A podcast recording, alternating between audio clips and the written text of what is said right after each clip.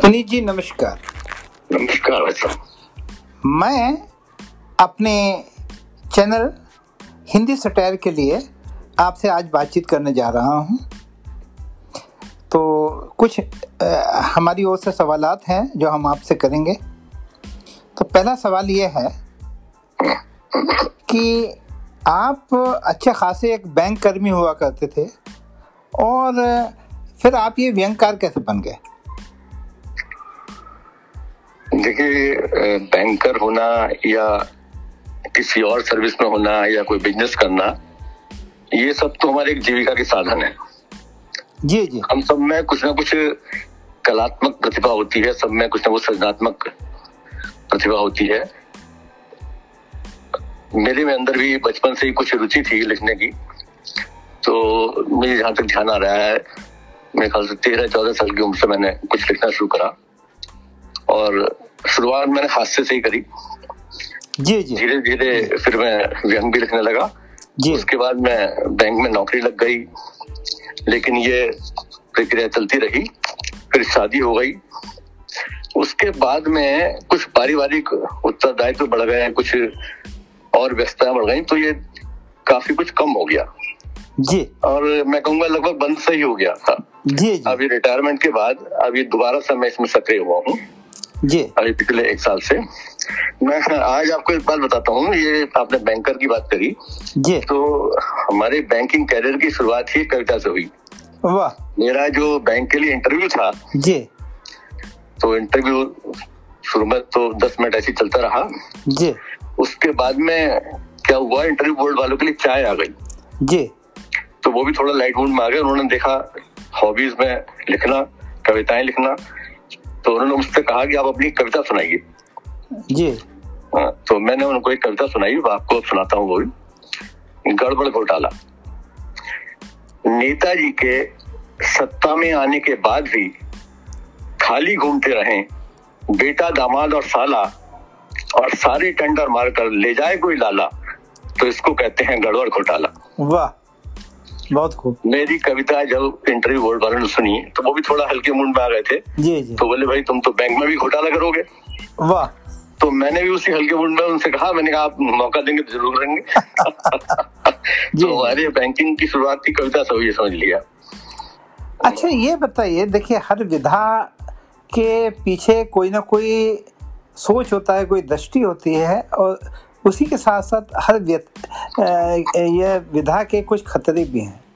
तो तो देखिए व्यंग जब आप करेंगे तो कहीं ना कहीं वो किसी को जाके चुभेगा। हम्म, हम्म, हम्म। तो ये आम प्रेम की कविता उसमें तो ज़्यादा से ज़्यादा आपको मार पड़ सकती है बस इससे ज़्यादा कुछ नहीं हो सकता। लेकिन व्यंग व्यंग कहीं ना कहीं किसी व्यक्ति को आहत भी कर सकता है। और जब हम व्यंग करते हैं तो अधिकांशतः हम समाज की विसंगतियों के बारे में करते हैं तो आपको लगता नहीं कि व्यंग लिखने के और व्यंग को जो है मतलब प्रस्तुत करने के अपने अलग खतरे हैं? कभी आपके साथ कुछ ऐसा घटित हुआ हो कि आपकी किसी रचना से किसी को तकलीफ़ पहुँची हो और वो आपका स्थायी दुश्मन बन गया हो? ऐसा कुछ हुआ? नहीं देखिए व्यंग लिखने में थोड़ा सा खतरा तो है ही। क्योंकि आप जो विसंगतियाँ पाए हैं उन पर डायरेक्ट चोट करते हैं, लेकिन मेरा ये मानना है कि हम व्यक्तिगत रूप से किसी पर कोई व्यंग नहीं कर रहे हैं। हम तो एक, जो व्यवस्था है, उसमें जो कमियाँ हैं, उसके खिलाफ हम लिख रहे हैं। और उसके खिलाफ किसी ना किसी को तो लिखना ही पड़ेगा ना। वरना तो ऐसे ही चलता रहेगा। आप देखिए कि इसकी व्यंग की शुरुआत देखिए कबीर ने करी थी और मैं कबीर को अपना गुरु मानता हूँ इस फ़ील्ड में। जी जी जी। हाँ जितने भी अंधविश्वास थे पाखंड थे उस सबके खिलाफ उन्होंने चोट करी। जी, तो जी। उसमें थोड़ा बहुत विरोध तो सहना पड़ता है लेकिन यह है कि अब हमारा भी समाज के प्रति कुछ उत्तरदायित्व है तो हमें कुछ ना कुछ तो उसमें करना ही पड़ेगा ना। नहीं लेकिन पुनीत जी ईमानदारी से मैं पूछ रहा हूँ। कि कबीर ने जो जो कुछ लिखा है अगर आज के हिसाब से वो वो जो है गा रहे होते किसी मंच पे तो मुझे लगता है कि कहीं ना कहीं एफ़ आई आर वगैरह हो जाती है दस बीस उनके खिलाफ। नहीं ये हाँ ये आपकी बात सही है हो सकती है कुछ हाँ तो ये ये जो है जैसे अभी हाल में आपने सुना होगा कुणाल कामरा जिसका काम ही हंसाना है और उसकी बात को जो है मतलब इतना गंभीरता से ले लिया गया कि उसका जो है हवाई यात्रा पर बैन लगा दिया गया और भी बहुत सारे बैन लगा दिए गए। तो तो आपको नहीं लगता है कि जिस तरह से समाज सहिष्णु हो रहा है उसके हिसाब से जो व्यंगकार है उसका जीवन जो है वो थोड़ा टेढ़ा मेढ़ा नहीं हो रहा?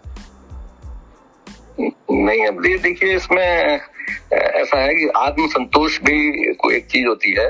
अब हम किसी पर व्यंग कर रहे हैं व्यवस्था के खिलाफ लिख रहे हैं तो अगर उससे कुछ लोग प्रभावित होते हैं हमारी सोच से कुछ लोग प्रभावित हो जाते हैं उस व्यवस्था को बदलने की बात करते हैं तो हमें एक आंतरिक खुशी मिलती है। और वो खुशी जो है वो स्थायी होती है समझ लीजिए।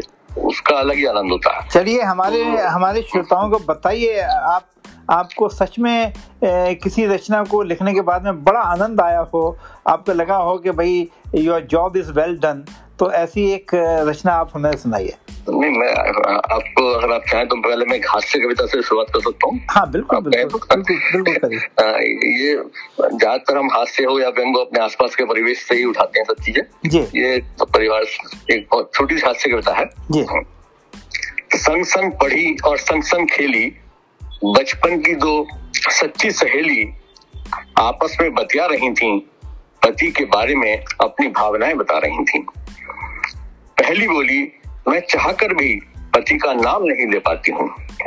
पहली बोली, मैं चाहकर भी पति का नाम नहीं ले पाती हूँ। कभी ए जी, कभी ओ जी, कभी सुनो जी कहकर बुलाती हूँ।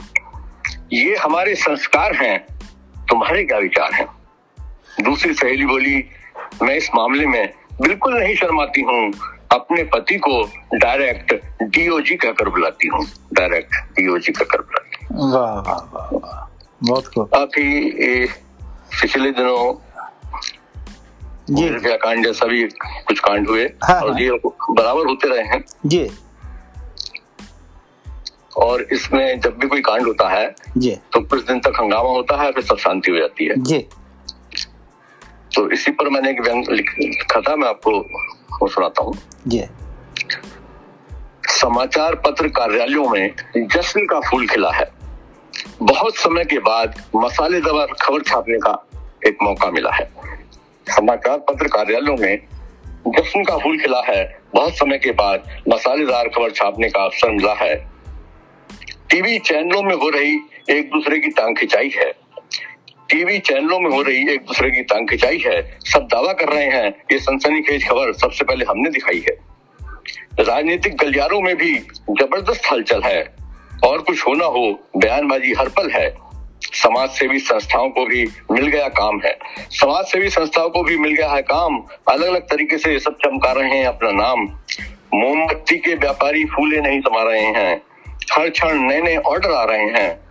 केवल एक घर परिवार में मायूसी है, उदासी है जीतकार है। जी हाँ आपने सही पहचाना। ये बलात्कार पीड़िता का परिवार है। मानवीय संवेदनाओं का ज़बरदस्त बाजारीकरण हो गया है।